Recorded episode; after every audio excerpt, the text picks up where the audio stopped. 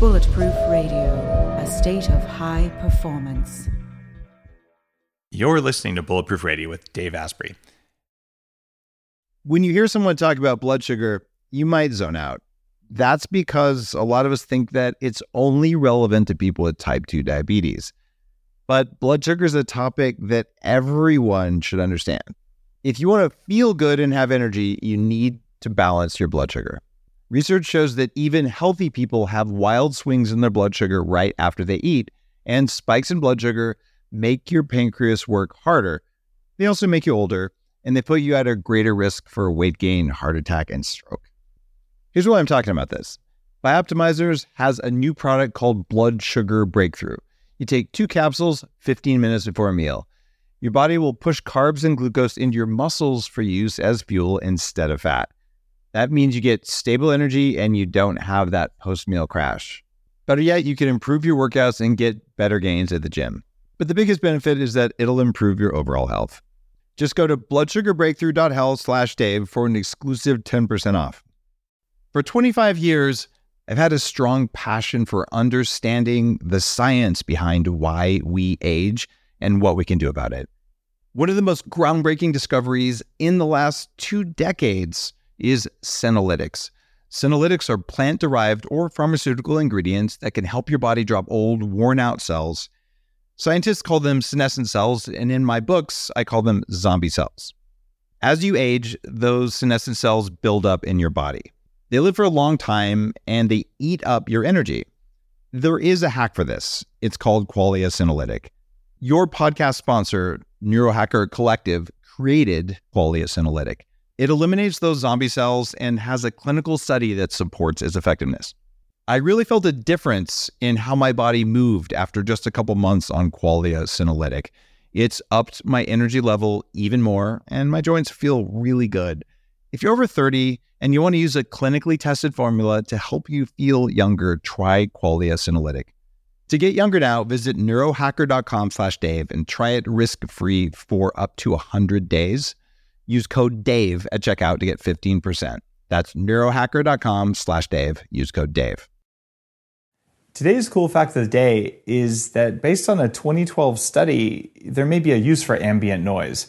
It can boost your creativity. In a paper published by Oxford University Press, researchers found that modest amounts of ambient background noise, around 70 decibels, would stimulate the creative centers of your brain, which means that your capacity for abstract or creative thought can increase, which is kind of cool. That's about the level of noise in a coffee shop or television on normal volume. The only problem, though, I might add, is that ambient noise might help abstract or creative thought. But what if you want is focused thought? That might actually be really, really bad for you. So, the right type of sound environment completely changes the state of your brain. And another very small note about this cool fact of the day that's going on and on because it's cool is that this is very different for babies. Uh, there are white noise generators for babies that actually are harmful for them. Their brains don't put neurons down very well when they're listening to white noise. So babies like silence, unfortunately, because white noise generators are nice because they mean you get to talk if you're an adult. All right, enough about noise. Today's guest has been on the show before, and he co founded the popular coaching application called Coach.me, which was formerly known as Lift. And the whole idea is that by focusing on positive reinforcement and having community support, you can get to your goals faster. So, this is a hack for getting to your goals. And the reason that I like him, his name is Tony Stubblebine, uh, by the way. Uh, Tony, welcome to the show. hey, so good to be here. The reason I like Tony is that Tony's actually a geek. He was an engineering lead at O'Reilly Media. He's director of engineering at Odeo.com, and he eventually became CEO of Crowdvine.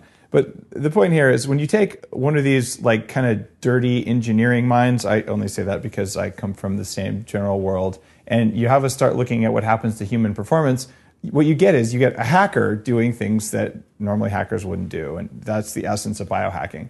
So here, those two things like, oh, people don't follow through on stuff. What helps? You look at the data and then you build a system to take advantage of the knowledge from the data. And what do you know? There you go. You've got coach.me. So, welcome to the show. I think I already said that, but Tony, I'm always happy to get a chance to chat with you because you're working on a different part of biohacking. Yeah, Dave. I, mean, good to be here. How many of your guests get two chances to hang out with you? I just feel very lucky. About not that. not very many. It, it happens on uh, on rare occasions. Um, usually when they're doing something new and interesting, which is actually something that you're doing, which is kind of cool. And I'm guessing because the audience for Bulletproof Radio has grown so much, we're about to cross our 25 millionth download. Wow. And uh, this week we were again number one on iTunes uh, in in our category. So I'm I'm blown away. I'm grateful, and it's amazing because I would have had this conversation with you just to see what was going on anyway. Yeah, and yeah. now like oh, a quarter million people hear it this week. That's cool. it's perfect. It's perfect. You know, I, I love your I love your intro because the thing for me that is like you know let's talk about that dirty hacker mind because last time I was here, all I was talking about was the behavior design. Now working on something I think a little bit bigger because we're not just trying to reinvent a um, uh, how you do behavior design. We're also trying to reinvent uh, an industry. And I love that like that dirty hacker mind walks into an industry and goes, "What the hell are you guys doing? This is the worst possible way to do everything that you're doing." And I think this is the thing that you and I are actually both doing right now because I know Bulletproof just put out, you know, just started doing coaching certification. And so right. you and I are both in this moment looking at the coaching industry and just shaking our heads going, no, no, no. There has got to be a better way to do this. Does that sound right to you? It does, and and there's also just a better set of content where I I look at this as where can I do the maximum good, but also like you, in fact, because we're both engineers, this will this will make sense to you. When I first started out in in tech, like in the early mid '90s, I was like, okay, my job is to automate everything that I do. I was a sysadmin, so I was running servers, which is now something that you do with mostly with software.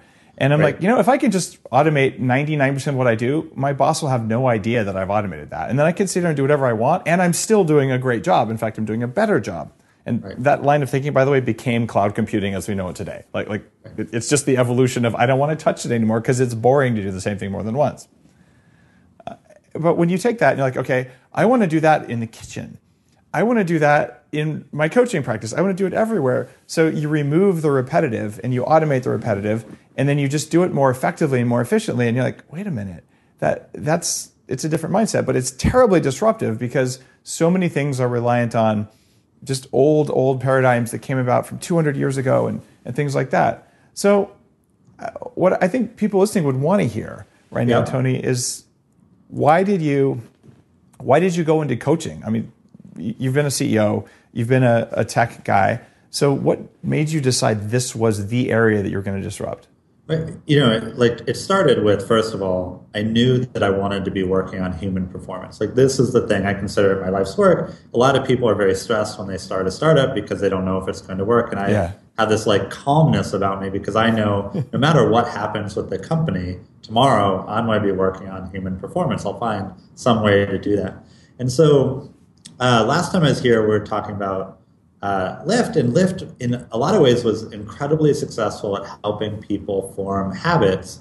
But I wanted to go much further than that. And so, as I was making that transition, I, I joked with a lot of people uh, in my close orbit saying, like, look, Lift is the kind of company that's going to put me on the stage at the American Dental Association annual meeting. I will keynote as the person who helped more people floss than any other person in the world. Like I think we've helped people floss more than hundred million times. Yeah, they, they, actually call you Floss Master on the street, right? I'm, right, I'm Floss Master T, and um, and you know that's I'm just interested in bigger things, yeah. and so as we, the way to get bigger, you know, to do bigger things is to make that uh, behavior change intervention even stronger, and so. Right the thing that was stronger than our software was our power users who had, like, let's say, a nine, like we had people with a 900 day streak in Inbox Zero who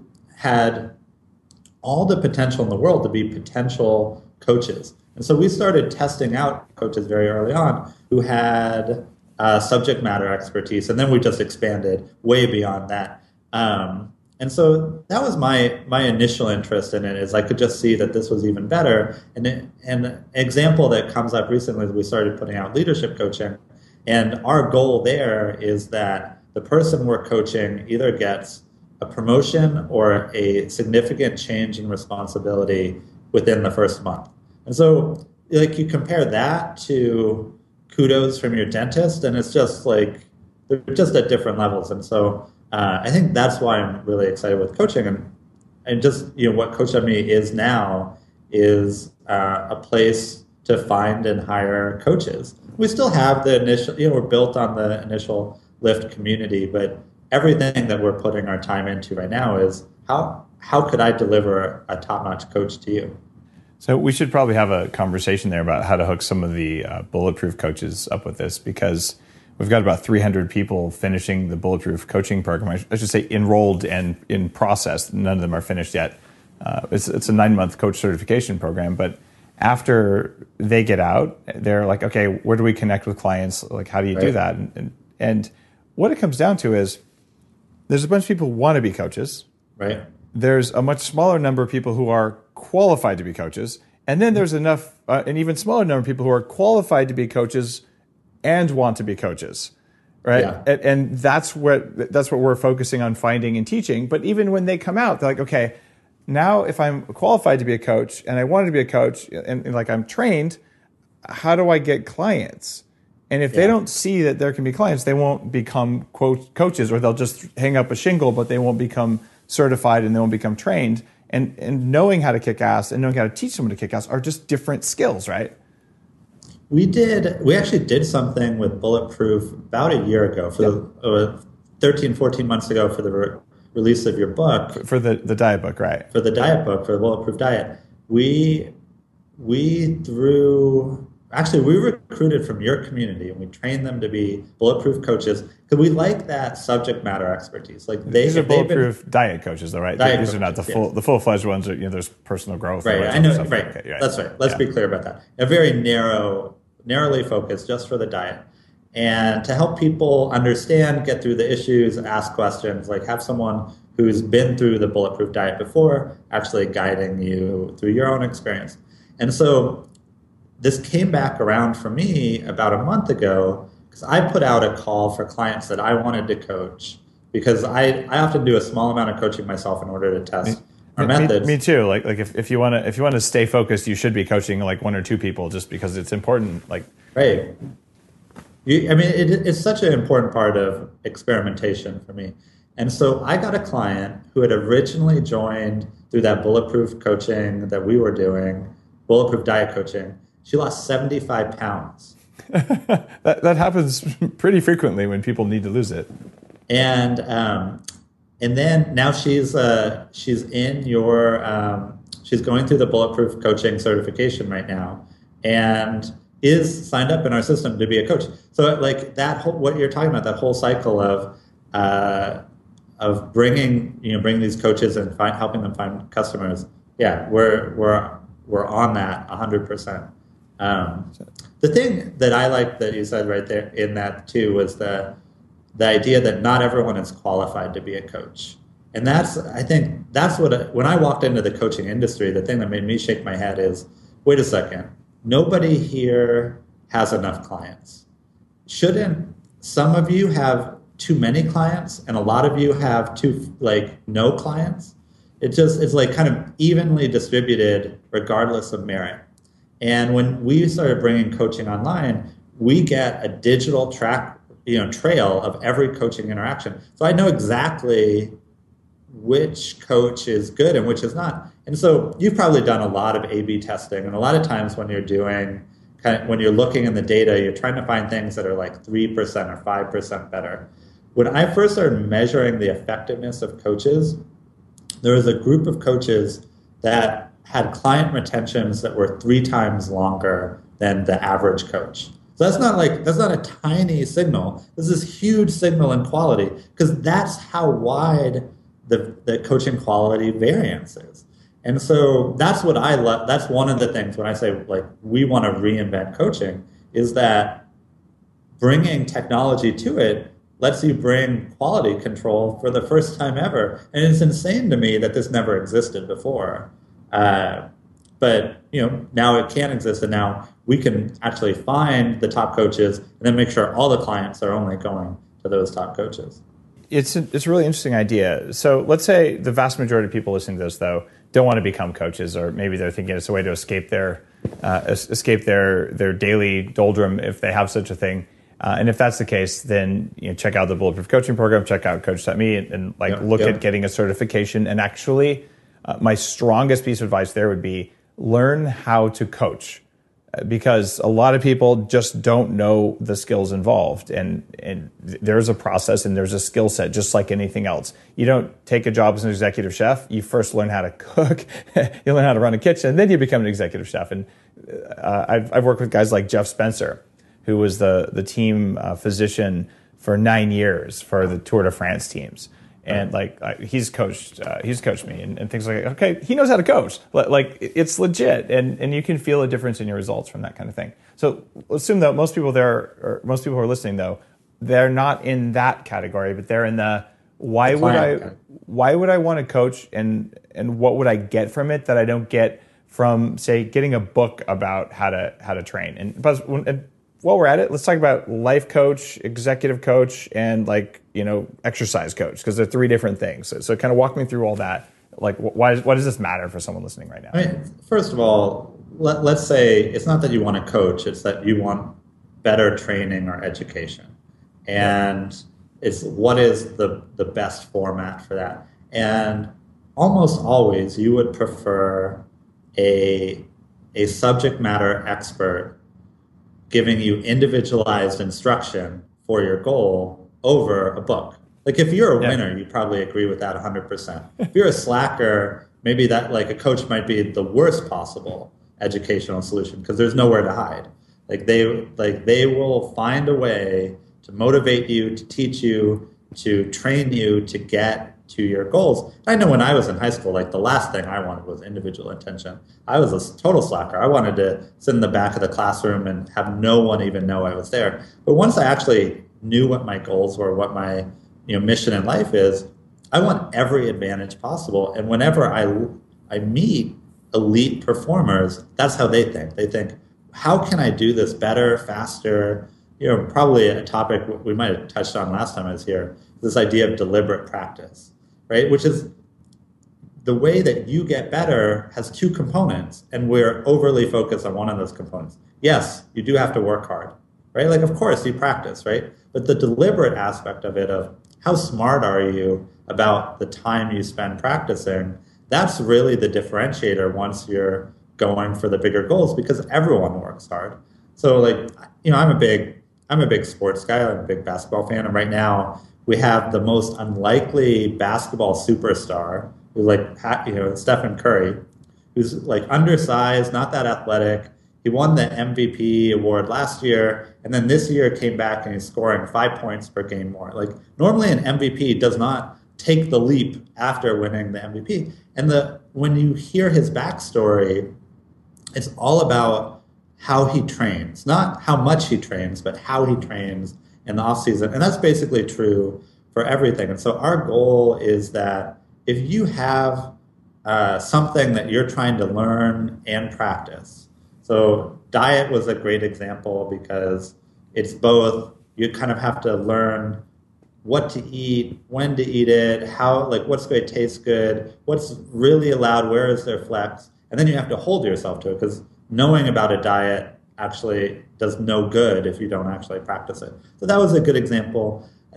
Probably more than two thirds, though, of what people are using Coach.me for is professional coaching.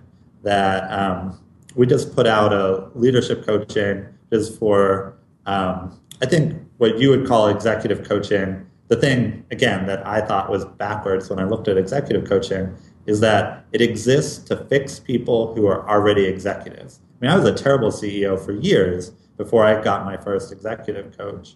And if you're like really, if you're thinking about what's the smart way to do this, you wouldn't fix people, you would groom them. You get them much earlier. And so our leadership coaching for like the, the early managers, the new team leads, and it's been selling like crazy because there's so many people who are in that position that, that say like, yeah, I want to be a VP, I want to be an SVP, I want to be a CEO one day, but I just got my first team, I'm managing for the first time, and I don't know what to do. Like I'm in over my head, and uh, I want to learn how to do this well as quickly as possible.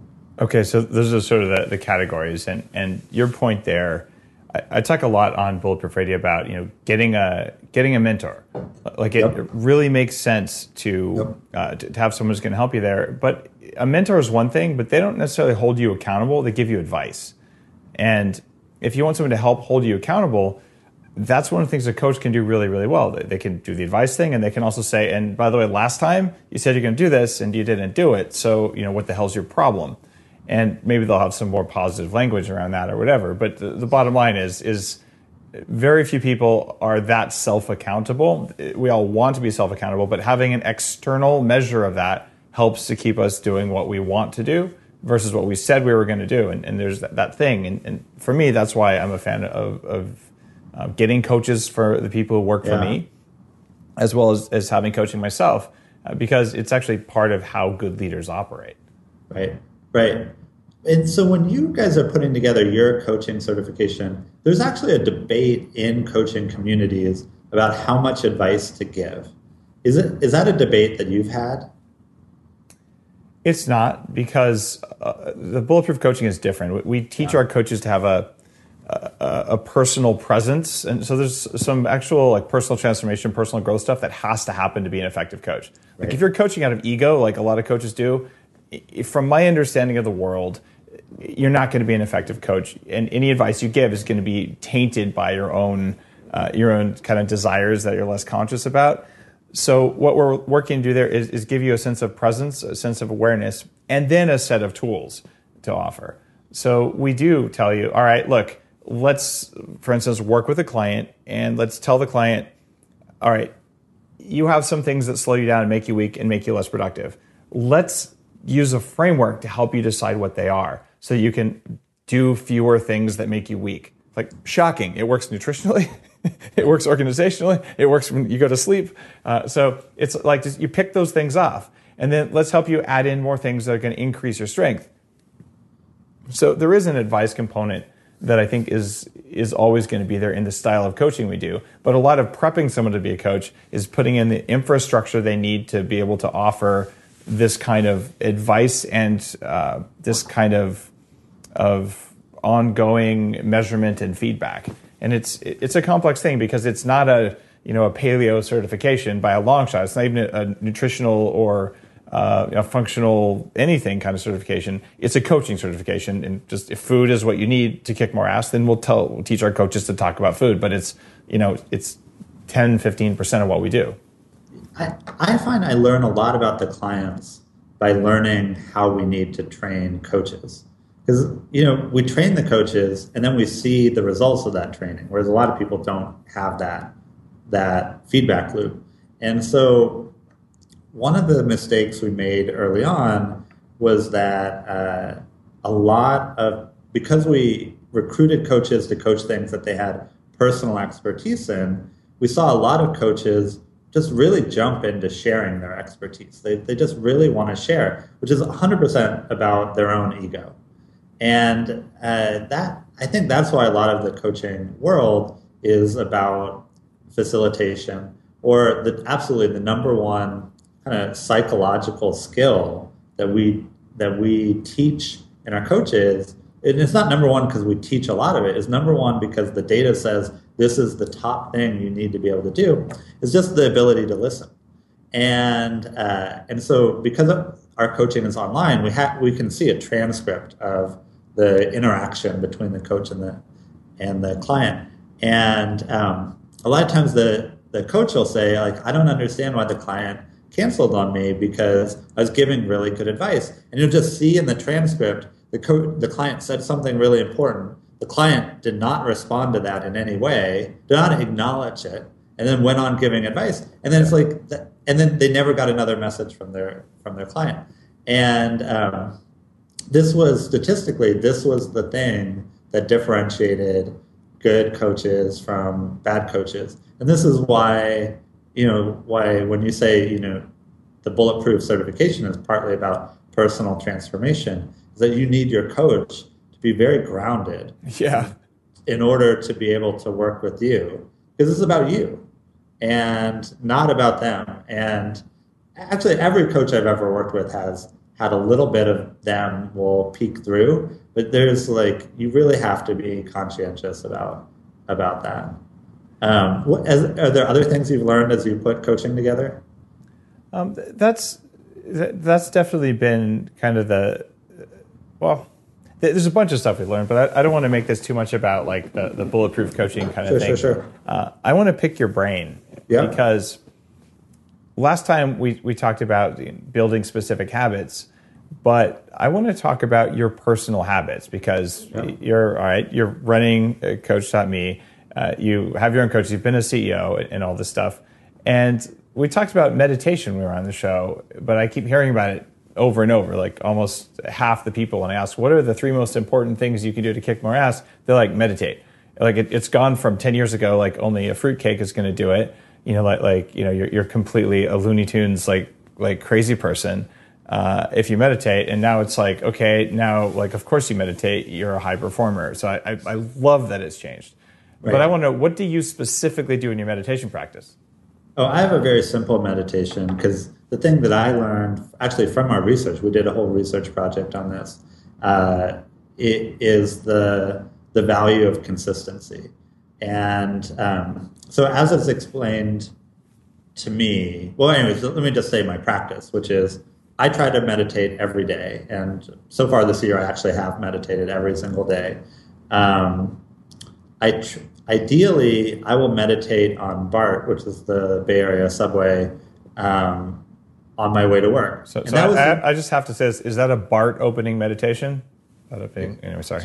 the, um, the, I just lost thing- half my subscribers with that pun, by the way. So. That's not, I might as well leave. No one's listening anymore. The, um, uh, no, jokes are good. The, so a lot of people, a lot of beginner meditators, they ask a lot of questions about what is the right way? What is the right way for me to sit? Am I allowed to do this? Am I allowed to do that? Which is like, Yeah.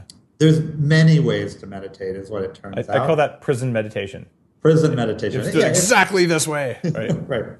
If you want to be a prisoner to someone else's rules, then yes, you do have to be seated, seated, seated a certain way. But the thing that I learned is that I can sit on BART, I can wrap my arms through the straps of my backpack so like no one secretly runs off with it while my eyes are closed. And, it, and the vast majority of people on BART will think that I'm asleep. And I sit there and I do a meditation, and I love that time because it is guaranteed. Like there, no one is competing for my time on that BART ride, and so that's that guarantees me a three to five minute meditation. And then I'm very lucky in my office space. Uh, there's three days a week. There's a guided meditation run by um, a meditation teacher out here, Will Kabat-Zinn, who's actually really well known in the Bay Area, but also or globally. But also his father is even more well known. Jon Kabat-Zinn, like is the, wrote the definitive works of American mindfulness, brought a lot of that um, that culture over here. So he's a great meditation instructor. And when I have time, I'll sit with him. And the, the thing though that makes it a performance practice for me, makes it a key performance practice, is that I don't use meditation to be calm, which is what I think a lot of people come to it. It's like, I'm going to meditate and all these crazy thoughts in my head will go away. I use it for focus. And so when we describe meditation to people for performance, we say, first of all, this is push ups for your mind. This is the one exercise that we can all do to make our mind stronger.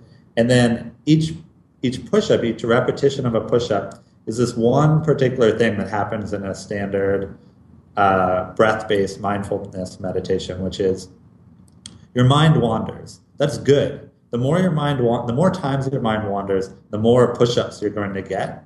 And so each time your mind wanders, you become aware, well, what is it that I'm thinking about? Like I'm always thinking about lunch, an email, or a conversation. Like always, one of those th- three things. I'm rehearsing a conversation that's l- later in the day, and I think, oh, that's interesting, and I become aware of it and I acknowledge it. And Will actually gave me a sentence that I use, which helps me like really I like move it into the foreground of my conscious thought, which is when I acknowledge my thoughts, I say to myself, I am aware that.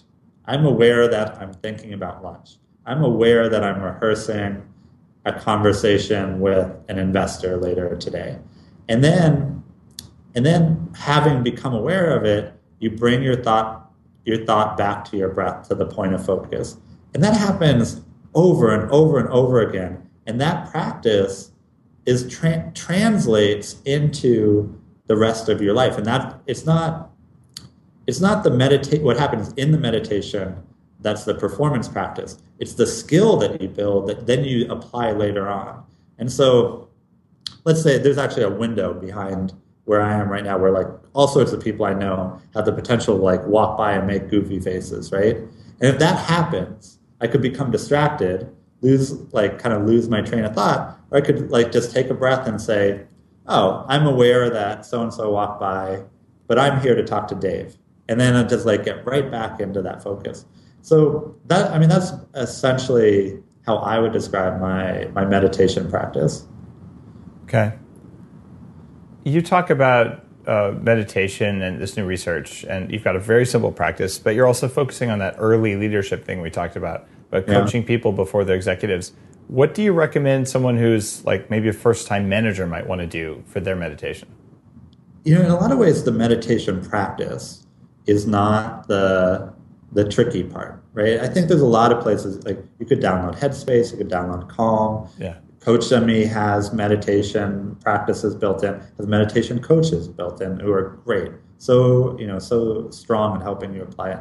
But what I would want to do is describe to you how to apply it. When you're the first time manager, a lot of what is happening is your gut is telling you you should have a conversation, but your skills and your anxiety are preventing you.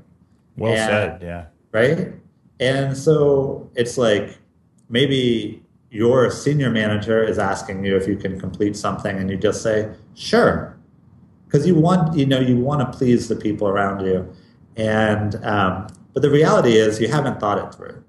And, you know, do we have time? What it all is involved? What are the details, right? And so your gut is like, on the one hand, you, know, your anxiety is saying, I have to be agreeable. You might say yes, but your gut is saying, I'm not sure, right? And when the that practice of awareness is saying, like, wait a second, my gut is saying something. All right, I'm aware that I don't really think that this is possible. Let, now let me do something about it. So, you know, it, it's really like not rocket science at that point. And you just say, I'm not sure, let me look into it and get back to you, right? So the actual actions aren't super complicated, but catching yourself is really, really hard. And um, this happens when you're managing people, where they'll tell you something. What if you know that you don't think is true, or that um, a lot of times what happens to me is someone will give me an answer, and it, some part of me just wants to accept their answer. I want to believe what you're saying, but a lot of times, what is actually going on with that answer is either they didn't understand what you were asking for, or they did not examine all of the potential options. And so I always have to catch myself and say, well, I, I someone just delivered bad news to me. What do I want to do about it? Right. And that kind of awareness of your subconscious, so that you can catch these things that actually, you know, put into practice the skills of management. That to me, that's what what meditation brings to to the new manager, the new leader. So I've worked with a lot of of new managers over my years in Silicon Valley, uh, and even with Bulletproof. And you talk about some things with young leaders that I think are, are really important for people listening to the show. And it's important because either you either work for a young leader, you're working on becoming a young leader, or you work with young leaders, or you manage young leaders, uh, or you're not working at all, in which case you still run into them all the time. Right. right. So, so this is something that that everyone who is a leader now was once a young leader, and this is where mentoring can become really helpful. It's amazing what someone who's managed for 20 years will know how to do in a situation where, you know, you think it's it's the end of the world, and actually it's not. You just haven't been through it before. But you talk about going from responsiveness to responsibility and from certainty to uncertainty. Um, and I want to know in your own career, like what was what was that like for you when when you realized I, I don't have to respond to that, but I, I own it? So this is actually the most pivotal moment in my career because you know, like a lot of engineers, you end up in some project that's failing miserably. And you just complain about it and you feel bad about yourself because it doesn't feel good to, to fail. And so I was on this one project that when I'd been assigned to it, what they told me is, we're ready to launch it in three weeks. Can you just fix these things and then and then can we launch? It's funny they always phrase it to me as can you fix these things so that we can launch? And I thought that sure, uh, I think I can fix those things, therefore we can launch. Of course, there's a hundred things to fix, and so I was answering one half of the question correctly and and then incorrectly answering the most important thing. So this went on for like six months, and every week someone would ask me, so, you know, what's left? And I'd tell them what I knew was left.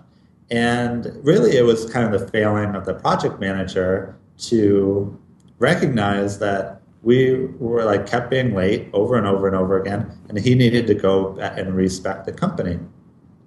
And I think what most people would do is say, put their hands up and say, well, this is not my responsibility.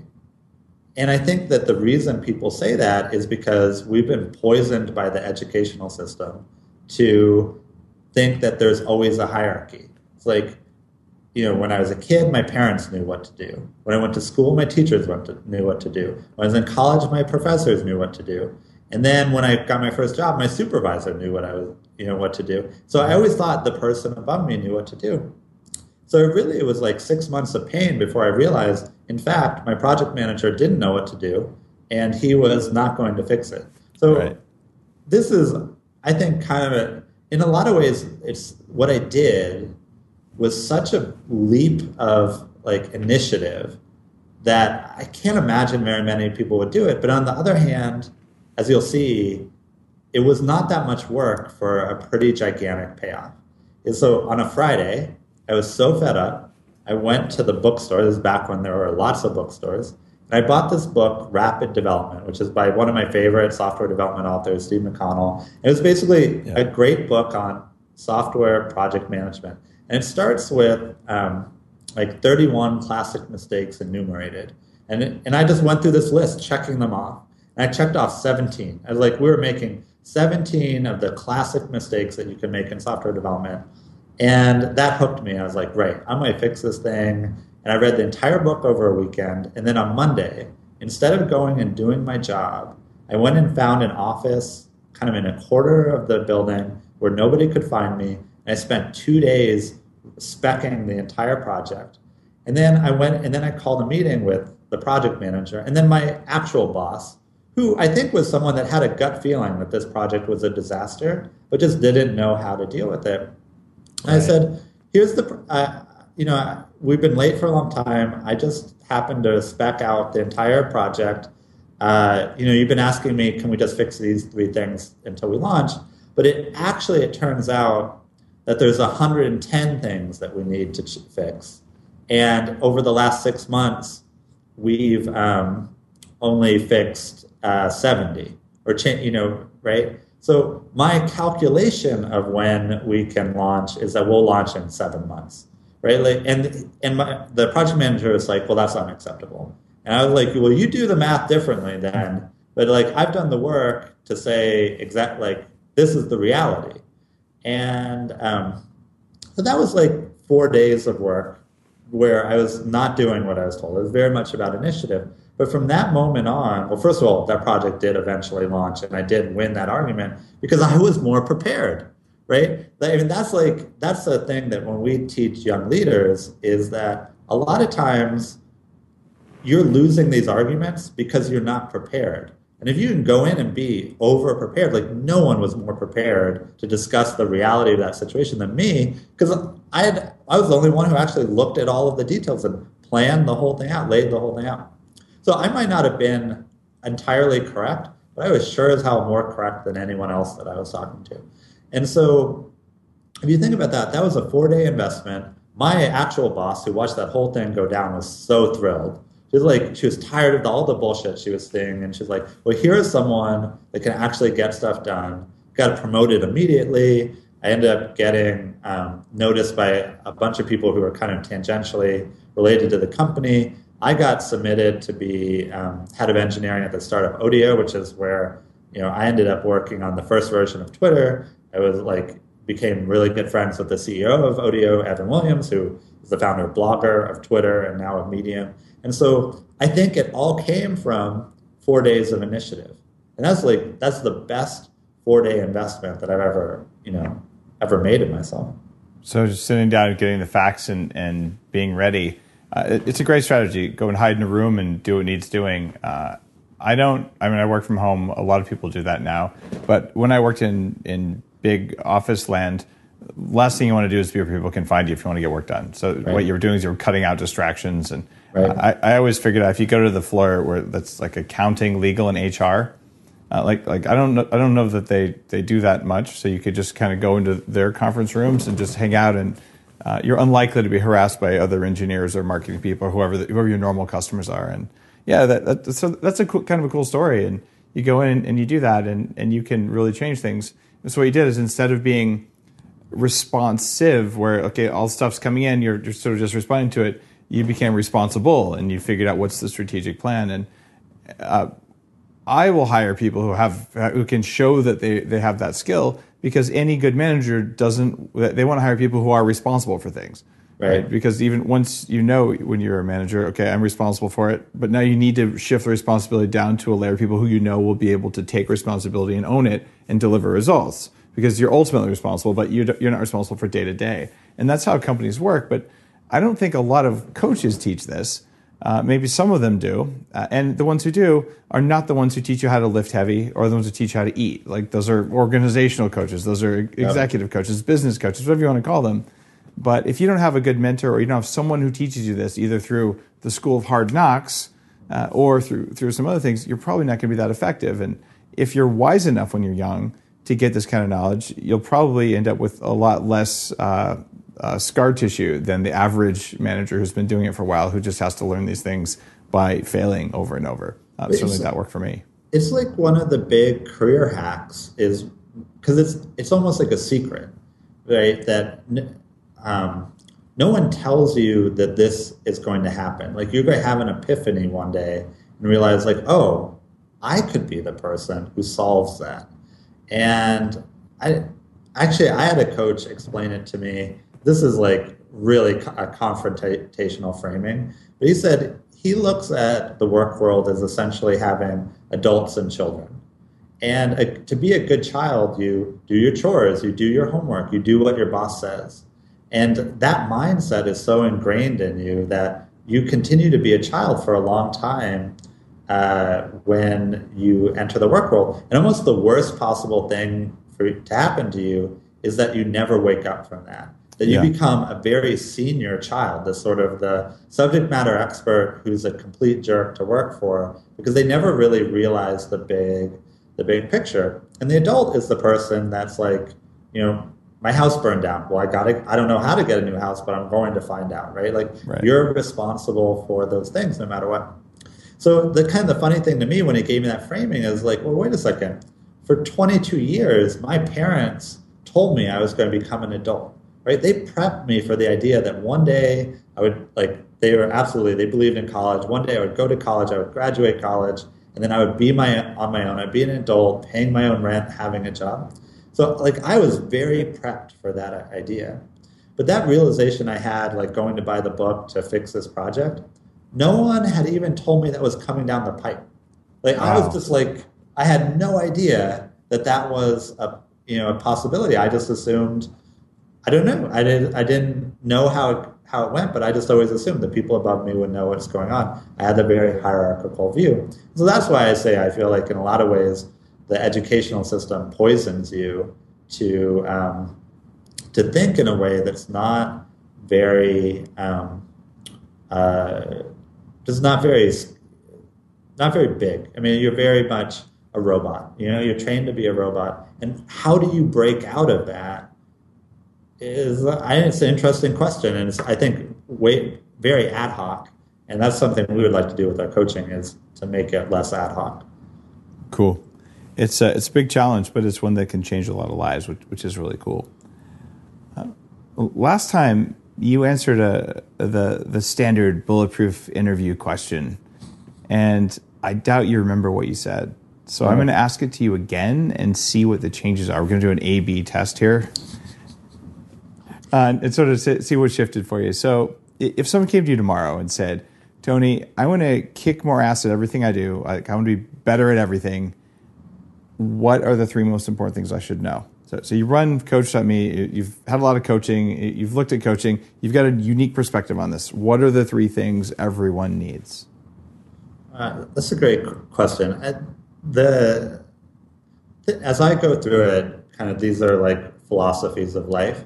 That uh, the first that I would start with is a mission, and the underlying um, mechanism that makes a mission important is this concept of compounding interest. Right. This is something I learned learned from Warren Buffett. But it's like if you switch every year, if you switch every month, what you're doing, you're never going to develop true expertise or mastery. And even like even like our friend Tim Ferriss, who is, is very much uh, you know tries lots of different things, is very experimental. Through that whole process, I think he personally develops a mastery over learning, and yep. so like that is, I think that you know he has a mission in that in that world, right? Um, that's what I would start with that, and it actually it took me a long time before I knew I even understood that or knew what my mission was. I mean, I, I thought, well, I wanted to be a great programmer. And then I, I realized that programming wasn't fulfilling unless people used it. So I thought, well, impact has to be a real part of that. And then I started a business that had some impact, but it wasn't in a subject area that really mattered to me. And so, really, Coach.me was the first time that I had my te- you know, passion for technology matched my you know, desire to make an impact matched with what is just intellectually fascinating to me the pursuit of human performance. Um, so, and, and so in 50 years, I mean, I'm curious for you to ask me this question 50 years from now. I think I might be have this genius answer, and uh, because this is my mission, my life's mission. Um, the second, and we talked about, like I think uh, meditation is this key uh, skill, although it didn't frame it the way I usually do. I think a lot about the uh, Daniel Kahneman book, um, Thinking Fast and Slow, right? That a lot of a lot of our, I mean, we're very emotional creatures, and the most rational of us kind of irrationally deny that, right? That um, and so I've, as I've worked in self improvement with more and more gurus, is I've actually come to respect the emotional impact of a lot of of what I'm doing. It's like if if I'm not being trained emotionally at the same time as being trained rationally, then I get that it's not going to work at the level that it yeah. should. And so a lot of why I meditate is to be able to work more effectively with who I actually am, which is like all, you know, kind of hovering at the subconscious and below. Um, so that's that would be the second, and you you want uh, you want a third, huh? Yeah, just three big things. They, don't have to be too complex, but but usually people they think about it, like, oh yeah, like if, if someone came to me just didn't know, and I want to kick ass at everything, like, okay, what are the common elements of that? The, here's a third that I'm trying to put into practice. This is like the like kind of the struggle right now is how to make this really work is joy. So, one of the things I've observed about that's coming up kind of in human performance is these places where we make it really fun, people perform even better. And I think fun has a bad rap because it used to be used to disassociate. It was like, well, this kind of, this, like running is not fun, let's listen to music, right? And it's actually most serious runners, which I used to be a very serious runner, know that in order to run fast, the best possible thing is actually not to disassociate, but to associate. Like, what am I feeling? You know, what is this pain feeling that I'm experiencing right now? Which of my legs are burning more? Just to be with it um, in the moment. But then I, uh, of course, this I got this from sports. I started paying attention to how the Golden State Warriors run their team. They won the championship last year. And they do this really funny thing to start their practice, which is, um, I mean, they're one of the most disciplined, like most analytical teams uh, ever. Uh, they run very complex offense, a very complex defense. But the way that they start their practice is not by running the plays or like looking at tape. Is they just turn on really loud music and the whole team just flings full court shots. Like no one on the team is even going to take one of these shots in a game. The whole thing is yeah. just like goofing around. There's zero pressure on that part of it, but it, it just it like it gets you fully engaged in that. And so I was thinking about that when I uh, rearranged my morning routine. Is the first time I arranged my morning routine, I wrote everything down in the most efficient way possible, and then I practiced it. Like I actually spent a Saturday afternoon getting into bed, getting out of bed, getting into the shower, doing the whole thing. It's like I do shampoo, then then soap, towel, you know, like, and I got, I got the time, you know, down. It got narrowed it down more and more. And then I, it kind of dawned on me that I wasn't super excited to get out of bed, even though I had a very efficient morning routine. So I redid my morning routine, where the first thing in my morning routine is to get out of bed, get on the couch and invite the dog in, into my lap. And it was like it just made the whole morning work for me. And same, cool. I try I try to write first thing in the morning because that's the part of work that for me is like a unadulterated joy. Uh, whereas I've got lots of other things that are fine, like um, we're doing our taxes, we're getting a 409A evaluation. Like I'm like making all these things happen, but that's not the thing that actually gets me out of bed in the morning. So um, that third piece, I think, is really un- underappreciated, and I'm working a lot more of that into my into my work and my performance habits. So, so more more joy it is. Well, well Tony, uh, thanks a ton for coming on Bulletproof Radio and sharing the those kind of secrets about coaching and talking about the things that have made the most difference uh, for you. Uh, where can people find out more about you? I, I know Coach.me is pretty obvious. Anywhere else you want them to go to find your work? I think that's the main thing. I'm very active on Twitter. You know, I think I'm the sixth user of Twitter, so I like I have a lot of my stuff there, and people can follow me. I'm at Tony Stubblebine on Twitter. Nice. I, I definitely follow you. Uh, Tony, thanks. Uh, thanks for coming on. Have a beautiful day. You too. Have a great day. Have a joyful day. Ah, there you go. All right. If you enjoyed today's episode, do me a favor, head on over to iTunes and just leave a review and say, hey, this was worth watching. You can also find Bulletproof Radio on bulletproofexec.com, podcastone.com, and anywhere else you like to listen to podcasts. Uh, leaving a review matters. And if you love this kind of content, head on over to bulletproof.com and subscribe to get Bulletproof Coffee sent. We'll send you a couple bags of coffee, bottle of brain octane oil, maybe some upgraded collagen. It'll come to you at a discount every month. You don't have to think about it. And it's just there every morning. You automate that habit and it will totally change the way your morning goes. It's been a game changer for me for years and I totally know you'll love it. And why think about it? Just make it happen. Have an awesome day.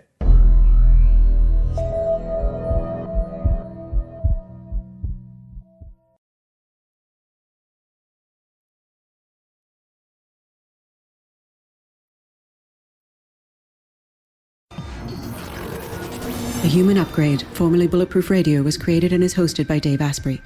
The information contained in this podcast is provided for informational purposes only and is not intended for the purposes of diagnosing, treating, curing, or preventing any disease. Before using any products referenced on the podcast, consult with your healthcare provider, carefully read all labels, and heed all directions and cautions that accompany the products. Information found or received through the podcast should not be used in place of a consultation or advice from a healthcare provider. If you suspect you have a medical problem or should you have any healthcare questions, please promptly call or see your healthcare provider. This podcast, including Dave Asprey and the producers, disclaim responsibility for any possible adverse effects from the use of information contained herein. Opinions of guests are their own, and this podcast does not endorse or accept responsibility for statements made by guests. This podcast does not make any representations or warranties about guest qualifications or credibility. This podcast may contain paid endorsements and advertisements for products or services. Individuals on this podcast may have a direct or indirect financial interest in products or services referred to herein. This podcast is owned by Bulletproof Media.